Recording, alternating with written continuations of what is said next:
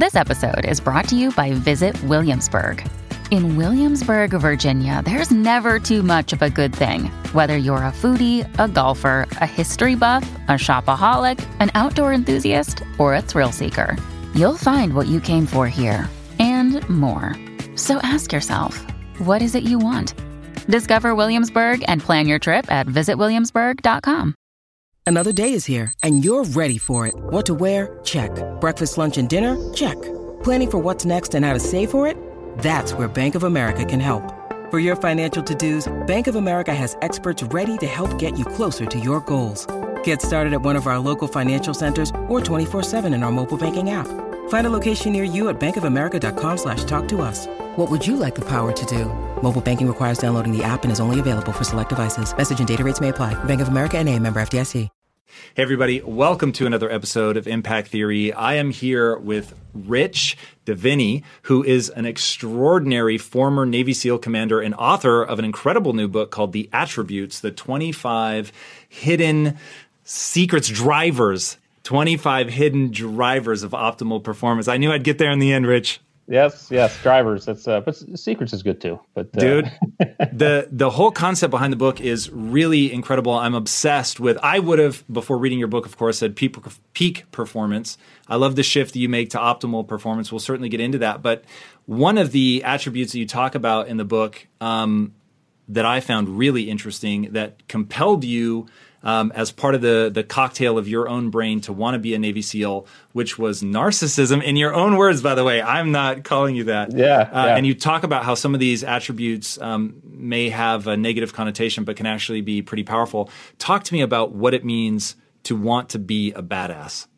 Yeah, so so it's funny because in, in researching these attributes, I had to do in in conjunction with you know actual research, I had to do some self reflection because I really had to ask myself what uh, what drove me, especially on the driver uh, attributes, and and um, and ultimately when I thought about the reasons why I became a Navy SEAL, and I and I and you ask my friends the same question. And of course we're patriots. And of course we love our country and we want to we want to go do good work. But but you know it was it was largely because you know you're young and you want to be part of a of a group that is elite and you want to try something that very few people get to try. And very few people make it through.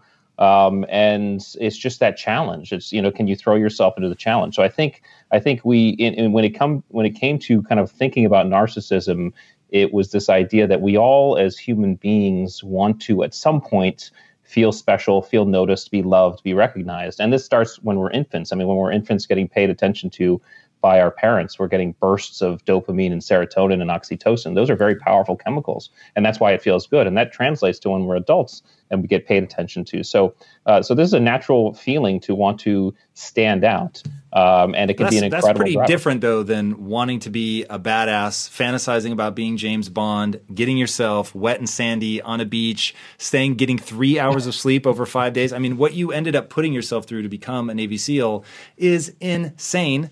Uh, and I'm one of the things I find so interesting about SEALs, and if I were to make a short list of the types of people that I would like to corner at a dinner party, uh, I'll put SEALs up there because, man, to be prepared to kill, to face gunfire, or even just insanely dangerous situations in the ocean, it takes a certain kind of person. And so when you openly talk about in the book I wanted to be a badass. I wanted to test myself. That resonated yeah. with me a lot. Um, is that something? Because I feel like there's a, a, cultural swing away from openly saying something like, I want to be a badass. Yeah, yeah. well, um, I think you're right. There, there, there might be a cultural swing. I, I but I just don't think it's. I think as human beings, uh, whether you're whether you're uh, a guy or a girl, I, we all want to kind of um, do something that's really cool and special. And I think, um, and I think whatever the pathway to that is, you know, awesome. You know, it could be athlete, it could be a badass surgeon, it could be a badass teacher, it could be, uh, you know, um, you know, obviously a badass spec operator. But um, but in my case, it was you know this idea when I learned about the SEALs that these guys seemed to do everything in every environment, and especially kind of from the water. And you know, I grew up in Connecticut, right on the water, and I was a water rat since I was a kid. I mean, I you know we would go to the beach and I'd spend the entire day in the water. You couldn't get me out. My brothers as well, and so. Uh, so this idea that you know the water and the ocean, which is a very hostile environment, you know, you know, uh, bone crushing uh, pressures, you know, chilling temperatures, you know, uh, obviously can't breathe under there, but the fact that they made these this environment their home. I mean, the, the mantra of the SEALs uh, is and you know was and still is that you know always you know when in doubt head to the water because because the enemy will never be brave enough or stupid enough to follow you there, right? So, and the fact that this you, you the audacity of making this this hostile environment your your safe haven really kind of appealed to me on on kind of I guess a elemental level. So so you know my badass you know my badass desires were were, were happened to be spec ops, but I would I would say that you know everybody kind of has their version of badass, and and gosh, I I really respect anybody who who pursues that path, whatever whatever badassery they they're pursuing. You know. That is incredibly kind to people like me, whose uh, badassery is a lot safer than yours. Um, but I really, I'm, I'm super interested in the nitty gritty of testing oneself. So, because I grew up soft, and my journey, really, truly, unfortunately, um, my journey to become an entrepreneur was learning to toughen up. And that was the big, you talk about attributes. That mm-hmm. was a big thing for me. I did not have grit and I had to develop grit. And yeah. it ended up unlocking things for me that I never could have imagined. And so when I now think about, okay, my meaning and purpose in life is to help other people unlock doors in their own lives, how do you end up doing that? And some of the real answers are, I don't know, maybe they make people uncomfortable or whatever, but one of them is you have to toughen the fuck up. And yeah. um, when I think about the way that BUD/S, um, the, the sort of proving ground for those who want to become Navy SEALs, weeds out people that lack certain attributes. Mm-hmm. I become very interested in people that want to push through to that. So there's a great book called The Power of Myth by Joseph Campbell, and he talks about how one of the biggest problems in modern society is there is no coming of age ritual. And mm-hmm. it used to be like if you've read Long Walk to Freedom by Nelson Mandela, he talks about his coming of age ritual where they stripped him naked with like four or five other guys at 14 or something, put him buck naked in front of the entire tribe, and then one of the high ranking men in the tribe comes up with a sharp ass rock pull his foreskin. They just cut it off. And no yeah. anesthetic, nothing. You have to do like this warrior cry. And it sounds barbaric. And I get it, man. And I'm glad I didn't go through it. And I would never put my kids through it. But I also worry that not putting people through things like that that make them dig deep and become aware of latent attributes or realize, yo, here is an attribute, like in my case, I am weak, I am soft, and I need to do something about that. Mm-hmm. Um, what do you think about that? Like you have kids. Do you think at all about testing them, pushing them? Yes. Uh, so first of all, I would have rather done SEAL training three times than done that ritual you just described. I think so. Good on you know, probably why Nelson Mandela was such a was such a badass himself. Um, you know, it's it's a really good question. I think this it be, it comes down to the subjectivity of, of challenge. I mean, it, it's really ultimately challenge. How are you challenging yourself? And I think you know, SEAL training is certainly an, an extreme version of that. But um, you know, when I think about my kids who are, you know, you know, teenagers now, um, I think I've always thought in terms of allowing them to find their own challenges. Now, sometimes that happens a little bit more naturally. You know, some kids are more predisposed to go and seek challenges and kind of you know kind of break through them than others. Um, and I see that difference sometimes in my own kids. Um, and so I think uh, it was one of the reasons why I wanted to break kind of grit down until it into its elemental factors you know? And in the book you know as you know i've broken grit down into four attributes uh, because everybody kind of always talked about grit as an attribute and i just it didn't make sense to me that it was an attribute on its own. And of course angela duckworth wrote a great book called grit and she says kind of the same thing. It's not it's not just one thing. And so so when you look at the four attributes and i break it down to courage perseverance adaptability and resilience um, it's really kind of the the reason why i wanted to do that was try, try to help people look at those four elements and those four attributes and understand that they can practice each one of those uh, separately if they want to, together if you want the whole, you know, if you want the whole thing. Um, but even practicing them separately helps with grit. And the good news is, and I would imagine this is the case for you if you really thought about it. Um, most people aren't low on all four of those. You know, you can actually probably pick one or two that you're actually pretty good on, and you may have to say, well, I need to work on or develop a couple, you know, uh, two, maybe two of them, right? That that really helps that task. It helps someone say, you know what, I'm not I'm not as bad off as I might be, but you know, human beings are gritty. I mean, we are, you know, just just the, the idea of us going from cave dwellers to space explorers proves that we are. Um, and and a lot of times we're thrown into challenges we don't expect, and we find that grit. Um, but I would offer if you are in a position where you have not explored your grit and you want to, or you're in a position you know, where you have kids that you're you're concerned that they may not be. Um, I would I would I would I would come at it from those four attributes. You know, how can you practice courage? How can you practice adaptability? How can you practice perseverance? How can you practice um, resilience? Here's the great news for all of us, Tom, is that we just came out of a year where all of us practiced that. you know, because I talk about this. You know, SEAL training is incredibly tough. The way so you go through SEAL training, and when, the way you quit SEAL training is you ring the bell. You have to ring the bell three times if you want to quit. Um, and of course, you know a lot of guys too. It, you know, you know, it's usually about an 85 to 90 percent attrition rate. So, for example, my class back 20 plus years ago, we started with about 160 odd candidates, and we graduated 38. That's that's kind of normal numbers. Um, the difference between 2020 and SEAL training is that none of us volunteered to be in 2020.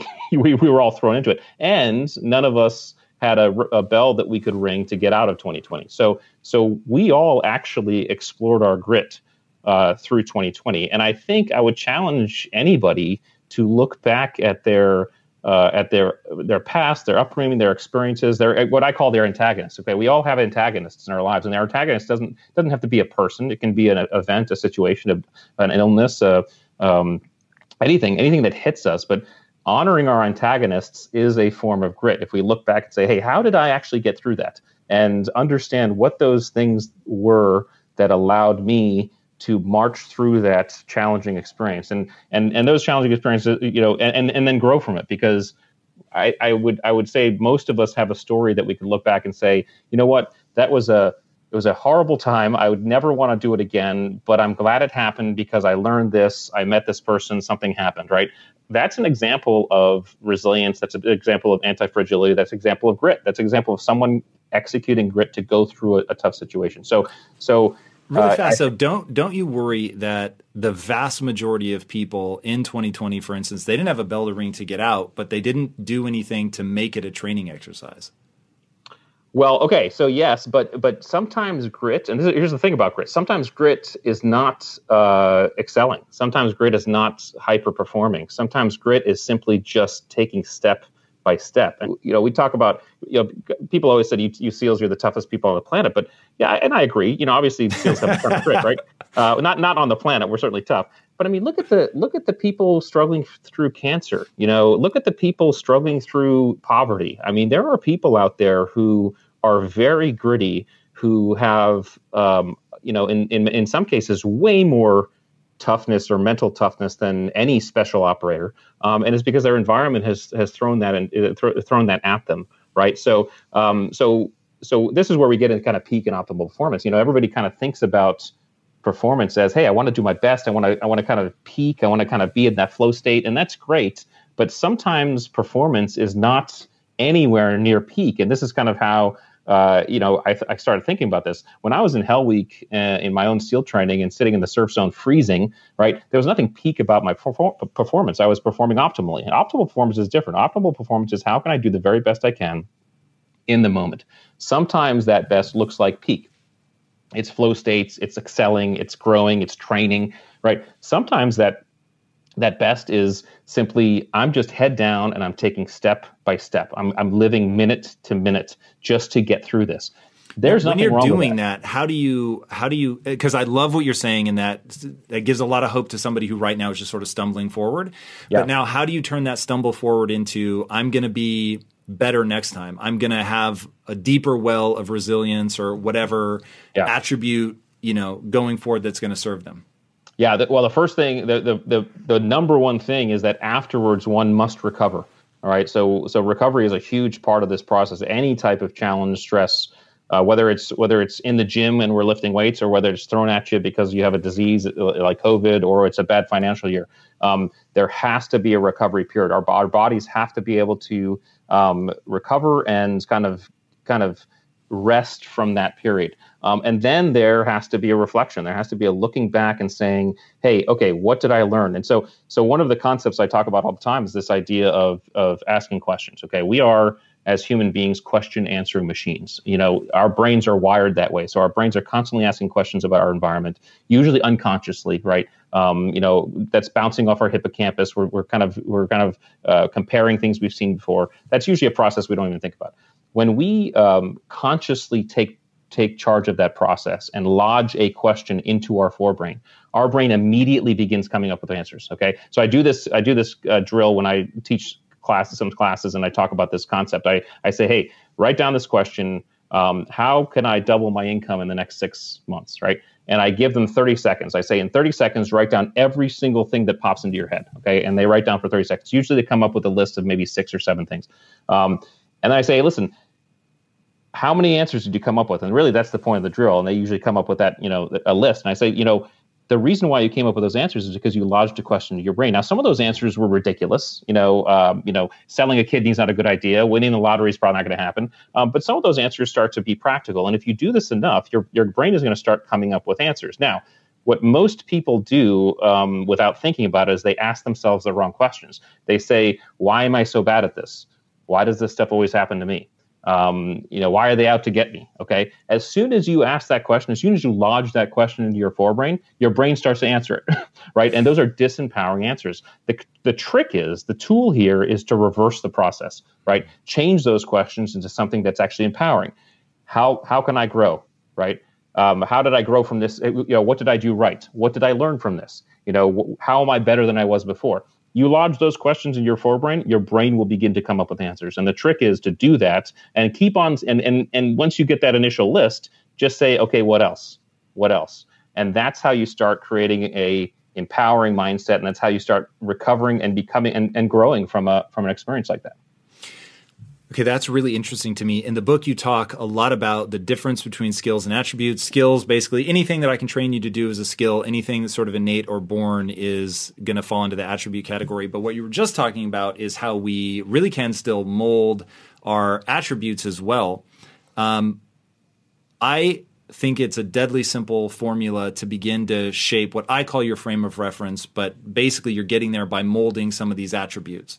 Mm-hmm. And it's frame of reference. It's what you just said. It's repeating a new story about that thing. It's right. focusing your energy on not okay, let's say I did 99 things wrong, but I did one thing right. It's instead of asking to do the list of the 99 things that you got wrong, you hone in on the one that you got right. Do you have an official training program that you work with companies to help develop people's attributes?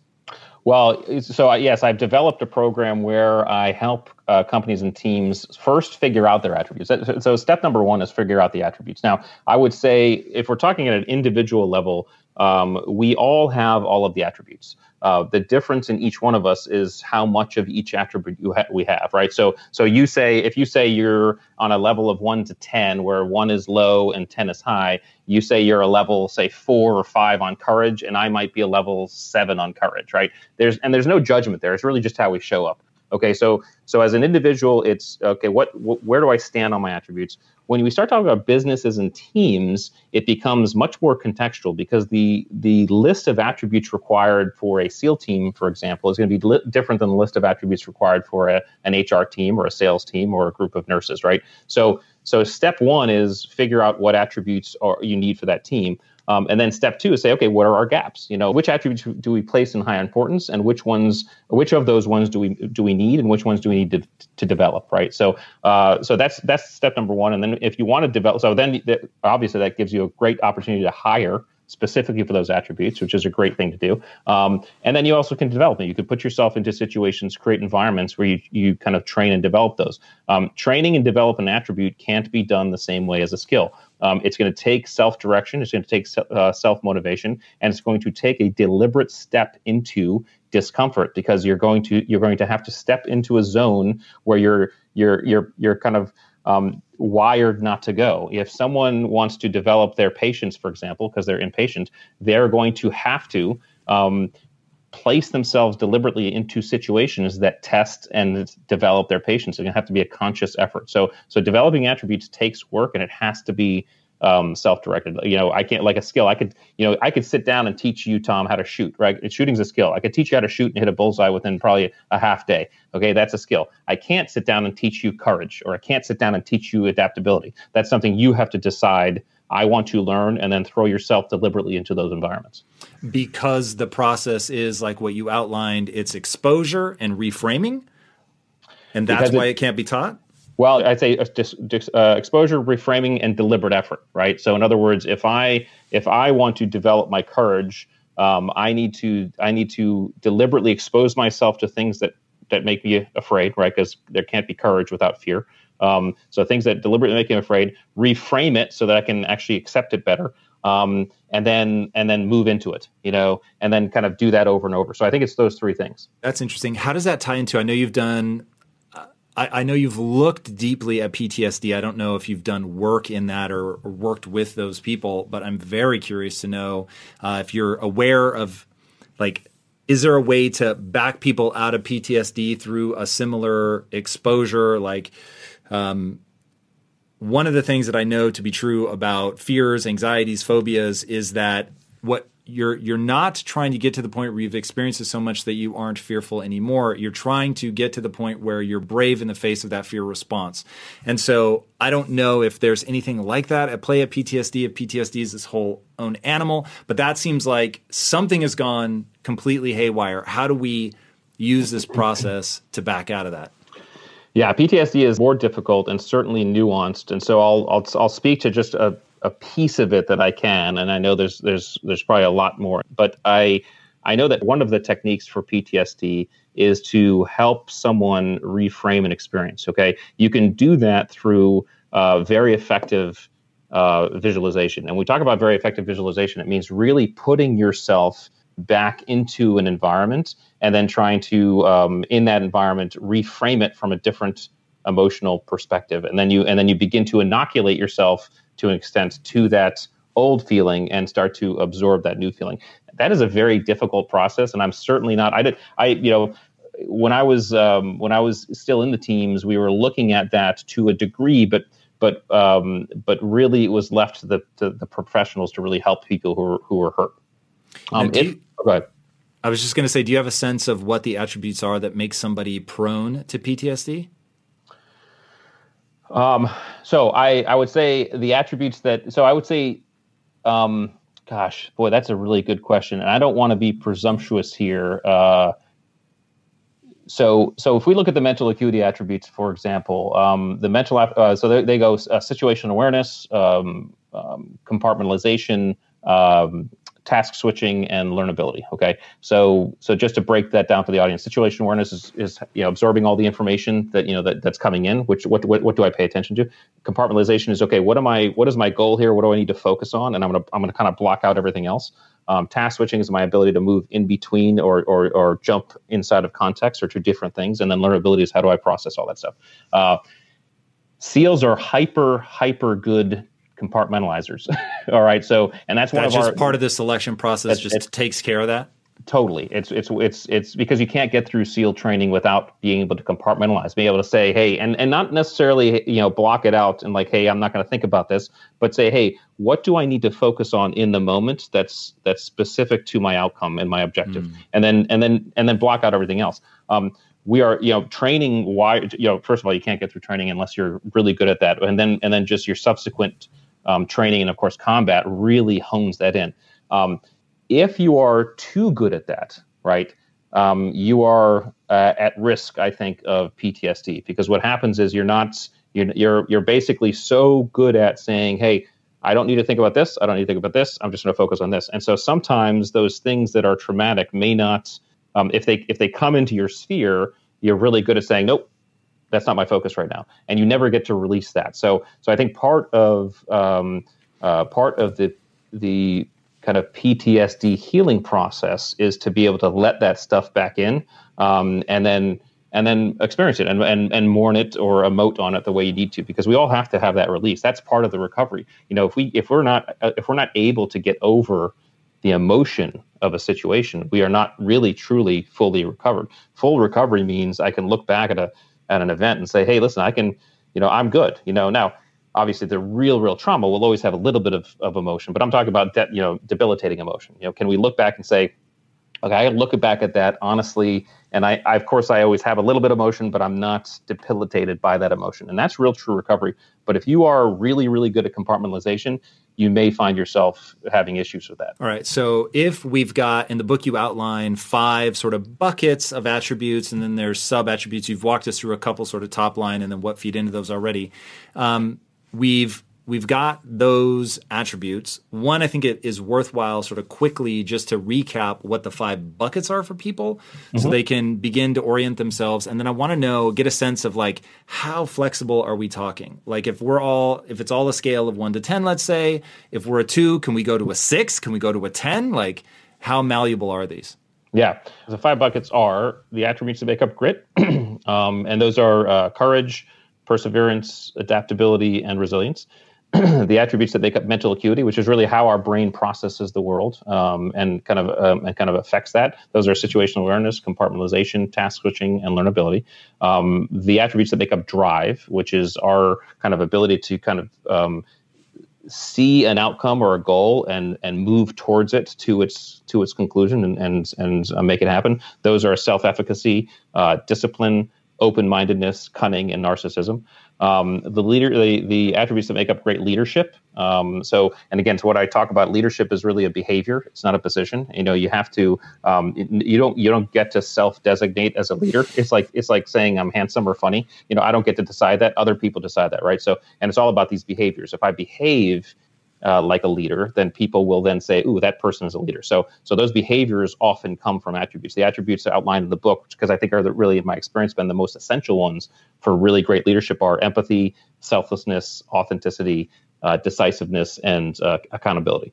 Um, and then finally, the attributes for team ability. That's your ability to kind of uh, be a great teammate, be part of a team. Because again, you don't get to self designate as a great teammate either. Other people have to designate you a great teammate. Um, so, what are those behaviors? Those are integrity, conscientiousness, uh, humility, and humor. And then I outline uh, three others in the book that I call kind of the bidirectional, which are attributes that I found when I really put them to the test of um, uh, being low was probably not necessarily that good, and being higher was probably good. It did make sense to me, and so, and so those those attributes seemed like no no matter what the polarity, uh, they were actually effective for optimal performance. Those were patience and impatience. In other words, there are very, very successful people who are patient, and there are very, very successful people who are impatient. Uh, fear of rejection or insouciance to what people think. I don't care what people think. So there are very successful people who um, have a fear of, of, rejection, so they, they push themselves because they don't want to look bad. Um, and then there are very uh, successful people who are like, I don't care what anybody thinks. I'm just going to do my own thing. Uh, and then finally, competitiveness and non-competitiveness. So very successful people who are competitive, and there are very successful people who are non-competitive. So so those are kind of the the the bins. Those are the 25 really. Um, the in terms of developments, um, I would hypothesize, and I have to just hypothesize because everybody's different. But I would hypothesize that if you are, no matter where you stand on an attribute, if you are committed enough uh, I believe you can get um, as high as you want to be. Uh, it just takes, like I said, it takes some real work and effort, and it may not. You may not get to be unconsciously competent, right? Uh, you you may have to always think about it to really make it work. It may not. You may not get to be automatic, um, but I think you could get pretty high on any one of them, as long as you as long as you put the work in. So, speaking of the work, what do you think the role of core values is in having the determination, the stick to itiveness, whatever the right attribute or word is for that, to actually see it through to dial up um, an attribute? Because when I think about somebody actually making change, I think about beliefs, I think about rules, behaviors, but I think about core values a lot. Mm-hmm. And the biggest changes in my life have come when I change my core values. Yeah. Um, and I once got asked, I forget by who, and they were lamenting their kid, like, you know, do you ever think they're going to be able to get it together? They were struggling profoundly and they were very worried about their future. And you know, they said, "Do you really think there's any way to help them?" And I said, "The answer is yes, but you're not going to like what the answer is." And the answer is if you let me kidnap them, take them to a desert island, and surround them with people. And the funny thing is, in my head, when I'm doing this desert island trick, I'm always putting people with Navy SEALs. So if you let me take five Navy SEALs and your child and put them on the island with these guys, they will want to earn their respect. They will want to be a part of the group. And the only way to do that will be to adopt their value system. And yeah. when they adopt their value system, then their behaviors are going to fall in line. And all of a sudden, they're going to do all the things that they have to do to toughen up, to have self respect, you know, all of that. Yeah. And I think that will work not frequently. I think it will work every single time because the, the what that will do to your core values just to fit in. Do yeah. you think I'm crazy? Does that make sense? No, it totally makes sense. In fact, I would say that um, that uh, one of the things I've always wanted to do, and it seems like it's been like this since I was in high school, is I've always wanted to try to surround myself with people who I thought were better than me, and and in doing so, it allowed me to really up my game.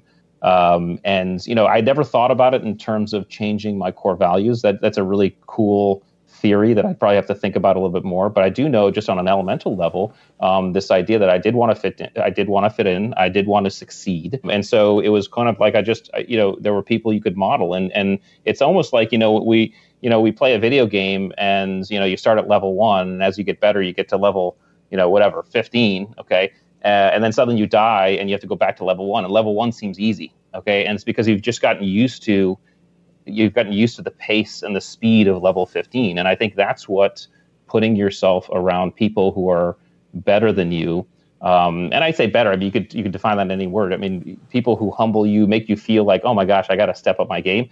Um, and I tell you, Tom, I that happens to me all the time. It still it still happens to me. I mean, every I mean, I, I I'm constantly looking at places and people saying, okay, I'm just I'm throwing myself into this thing I don't know a lot about, and I look around me, I'm like, man, these people know so much more than me. They're better than me. Even when I was still in the teams, it was happening all the time. And whenever I feel that way, I get excited because I know I say, you know what, I'm I'm going to learn something. I'm going to get better. You know, I'm to I'm to step up. Um, and so I think it's a really uh, powerful tool and technique. And um, and yeah, if it if it happens to, I'd have to really think about if it changed my values or did it just, just kind of, or did it maybe take my values and and allow me to amplify the ones I hadn't been um, hadn't been using. Uh, I will say you're probably yeah. at a point where your value system is already so constructive that yeah. you probably don't need a shift of core values. That example, the the desert island example, is about somebody whose core values are so um, disturbed. They're so yeah. ineffective that um, it that's the core change that they need. But I don't think anybody is beyond sort of getting their head around a set of values, beliefs, um, identity statements that will point them in the right direction. But I'm not surprised that you sort of can feel maybe there's value in there somewhere, but that's not exactly what's happening to you anymore. Um, that's really interesting to me. I when you were going through that, and I was like, is he about to say that he gets excited? Is he when you you know meet people that know so much more than you, or are you daunted by that? Um, that to me is a pretty big litmus test for whether people are going to struggle in life or not. Mm-hmm. Um, because if when you're the sort of lowest on the totem pole, you realize this is a huge world and you get excited about, whoa, I can add to my potential, I can grow obviously that's going back to um, Carol Dweck's book Mindset. She talks about people that meet a challenge with excitement, they're going to do a lot better than somebody who meets that challenge with apprehension. Um, are there other little markers like that? Like you, given your time in the SEALs, given that you spent a lot of time helping the SEALs develop training to identify who is going to work, and obviously the book Attributes is sort of born of your analysis of what makes some people succeed and some not. Are there like core attributes that I'll lump into something like the universal attributes of success. Like, is there a small yeah. cocktail of things that we should all go like, hey, these five, get good at these? Yeah, yeah, yeah. Uh, so again, a great question. I think uh, you know, the, it, you know, there are so many different um, genres inside one, inside of which one can be successful. And I think one of the one of the first things to remember, it's one of my, it's one of my favorite Einstein quotes, is that uh, it goes something like, um, you can um, you know, everybody's a genius, but if you ask a fish to climb a tree, um, he'll spend his entire life thinking he's an idiot. Uh, and this speaks to this idea that we all have lanes that we uh, probably excel in. You know, we just have to find those lanes. So in in lieu of that, I would say one of the I think one of the most important success attributes is open-mindedness and because open-mindedness also breeds curiosity um, and if we are open-minded and curious um, we are generally um, in a great position to find those lanes inside of which we will excel. You know i'll be honest with you there is nothing about my attribute list that would allow me to excel um, on a football field or you know in a, on a basketball court or um, in the you know in the in the medical on a medical team as a surgeon. Okay? It just those aren't my lanes um, but the but the curiosity and the discovery process allowed me to find my lanes. And i think if uh, if people if people have open-mindedness and curiosity first um, they're in a great position. So that's one. I think courage is a is a key one because our ability to step into fear, right? So so the, the fascinating thing about courage is that is that is that it courage could not exist without fear, and fear is really the combination of two things. It's the combination of uncertainty and anxiety. Um, you can have either one of those components on their own, and you're not going to have fear, right? So you can be anxious, um, but not uncertain. That's like I'm nervous about the presentation I have to give in front of the boss you know next you know next Wednesday or whatever. That's you know I'm I'm anxious, but I'm I, I have to give a presentation. I know the presentation. I'm just yeah I'm just anxious, right? So so and there's no fear there. You can have uncertainty without anxiety. That well, that's every kid on Christmas Eve, right? So, um, but when you combine the two, you create fear. Now, when when fear starts to show up, um, you know, we we've all learned about the fight flight. You know, the autonomic response, the amygdala kind of kicks in, and what happens is we're we're left with these two choices: do we do we fight, which is move into the fear, or do we uh, flight? Do we retreat from the fear? Freeze, you know, it turns out is really just an oscillation, you know, between the two. So it's really those two. Um, if you choose to step into your fear, a, a, a, specific a specific switch in your brain gets clicked, right? Um, and when when that happens, you get a dopamine reward right? Which means which means we get a flood of hey, this feels good to step into this fear. Um, now, this doesn't mean we've reached our goal. It doesn't mean we are complete with it. It means every time we take a step, uh, we're getting this dopamine reward. So, so I think those people who have who are higher on the courage scale tend to step into that fear. Excuse me, tend to step into that fear a little bit more often than someone who's a little less, and they understand. They feel that they feel that excitement. They feel that that pleasure of doing that, of taking those steps. So I think courage and open mindedness. Um, and I, if I were to pick, if just keep it at threes, because I think three is good. If I were to pick a third, I would say, um, I would say humility is one as well, because humility uh, allows us to kind of understand that um, we're we're always learning you know there's always something to there's always something more we can learn we're never we're never the best it, it, it keeps us out of that that kind of the blinding arrogance uh, uh, zone. And so I think I think um, that humility is what allowed me, for example, to to be around my peers and be like, man, these guys are just awesome. I need to step up my game, you know, or even getting out of the Navy and I started working with a leadership institute and I started, you know, speaking in front of crowds and teaching. And I was, I thought abysmal compared to these, you know, the people I was working with. I mean, these people are awesome. I need to step up my game. So, so that humility allows for us to continue to, to progress. So I, those those are the three I'd pick. We could you and I could probably dissect uh, several more, but I think those are real important. Man, it's, it's really incredible um, the way that you've bucketed this out into attributes to give people a roadmap for ways that they can shape their own lives to do you know whatever it is that they want to do to work backwards and say okay this thing I want to do what attributes does it take? And then to you know give them that path to go out and do it uh, is incredible. As somebody who spends almost all of my waking hours trying to figure out ways to help myself and other people develop themselves so that they can accomplish the things that they want, man. Uh, the book is a pretty incredible roadmap. Where can people get the book, the insider scoop, follow you online? Like what's the what's the way? Yeah, absolutely. So, so theattributes.com is uh, you can learn all about the book. You can get the book. Um, you, I, am on. I have Instagram, so you can find my Instagram on there. Um, you know, Rich Diviney at Instagram, and then the attributes on Instagram um, and LinkedIn. Um, the cool thing about the website is that we also offer a free assessment tool. So you can go to the website and you can take an assessment that tells you. Uh, you can take grit, uh, mental acuity, where we should have drive. Drive should be up uh, at, you know now as well. Um, but uh, grit, mental acuity, drive, and you can take an assessment, and it tells you it'll it'll give you some scores as to where you fall on each of these attributes. Now, the, the caveat to that is that it's going to be a snapshot, right? What we did is we we set up these questions, we polled about a thousand people globally, so we have about a thousand people's worth of data. So when you get that result, if you're like a a six on adaptability, that six is as compared to a thousand people. So someone has to get those scores and then really do some self reflection and say, okay, does that what does that mean for me? Does that fit? Put that in experience. But you can at least get a snapshot of where you stand on the attributes, um, and then there are also some some workbooks that you can get that allow you, if you want to develop an attribute, some some guided it, it guides you on how to develop each attribute. So so they can get all that on the website and and check it out. But uh, uh, but yeah, I certainly appreciate the the kind words and the support.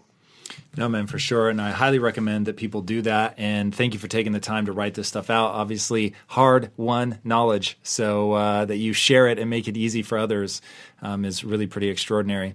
Guys, speaking of things that are extraordinary, if you haven't already, be sure to subscribe. And until next time, my friends, be legendary. Take care.